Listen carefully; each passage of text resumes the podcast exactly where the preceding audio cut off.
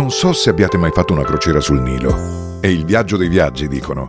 Anni fa c'erano centinaia di navi che trasportavano turisti felici lungo il Nilo da Luxor fino ad Aswan, alla prima grande cataratta del Nilo. Grandi navi moderne, però limitate nella larghezza perché altrimenti non sarebbero passate dalle chiuse, in particolare la chiusa di Esna, che la maggior parte delle persone che navigano tra Luxor e Aswan incontreranno. L'attraversamento della chiusa richiede circa 20 minuti, però dipende da quante navi ci sono prima. Nel frattempo ci sono dei simpatici venditori che dalle loro barchette lanciano la merce avvolta in sacchetti di plastica direttamente sul ponte sole della nave, con dei lanci da fare invidia ai giocatori di baseball. Se il capo d'abbigliamento o la tovaglia è di vostro gradimento, basta farlo cadere sulla barchetta del venditore con dentro il denaro pattuito. Il venditore ritira i soldi e rilancia il sacchetto. Tutto questo è molto turistico. Ma per godersi il Nilo navigando come facevano gli antichi faraoni, bisognerebbe vivere l'esperienza di una crociera a bordo di una Dahabeya. La Dahabeya è una vera casa galleggiante egiziana, un'imbarcazione a vela di dimensioni più piccole dei battelli fluviali da crociera, perché è ispirata alla storia dell'Egitto e ospita poche cabine, 5 o 6 al massimo può raggiungere angoli e piccoli isolotti in mezzo al Nilo dove le grandi navi non possono arrivare e permette incontri con gli abitanti dei villaggi locali.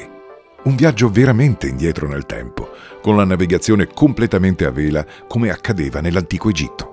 E in mancanza di vento c'è sempre pronto un rimorchiatore che da lontano, con un cavo lungo 300 metri, farà avanzare la Dahabeya nel silenzio delle acque. Ma quello che mi manca, che non ho ancora visto dell'Egitto, è Abu Simbel sono stato oltre la diga di Aswan al tempio di File, ma la diga sapete che ha creato il grande lago Nasser e che ha sommerso il luogo dove c'era il tempio di Abu Simbel, che negli anni 60 una ditta italiana ha spostato. Hanno segato le statue gigantesche e la montagna e con una operazione di logistica entrata nella leggenda hanno spostato tutto il tempio più su, in modo che non venisse sommerso dalle acque.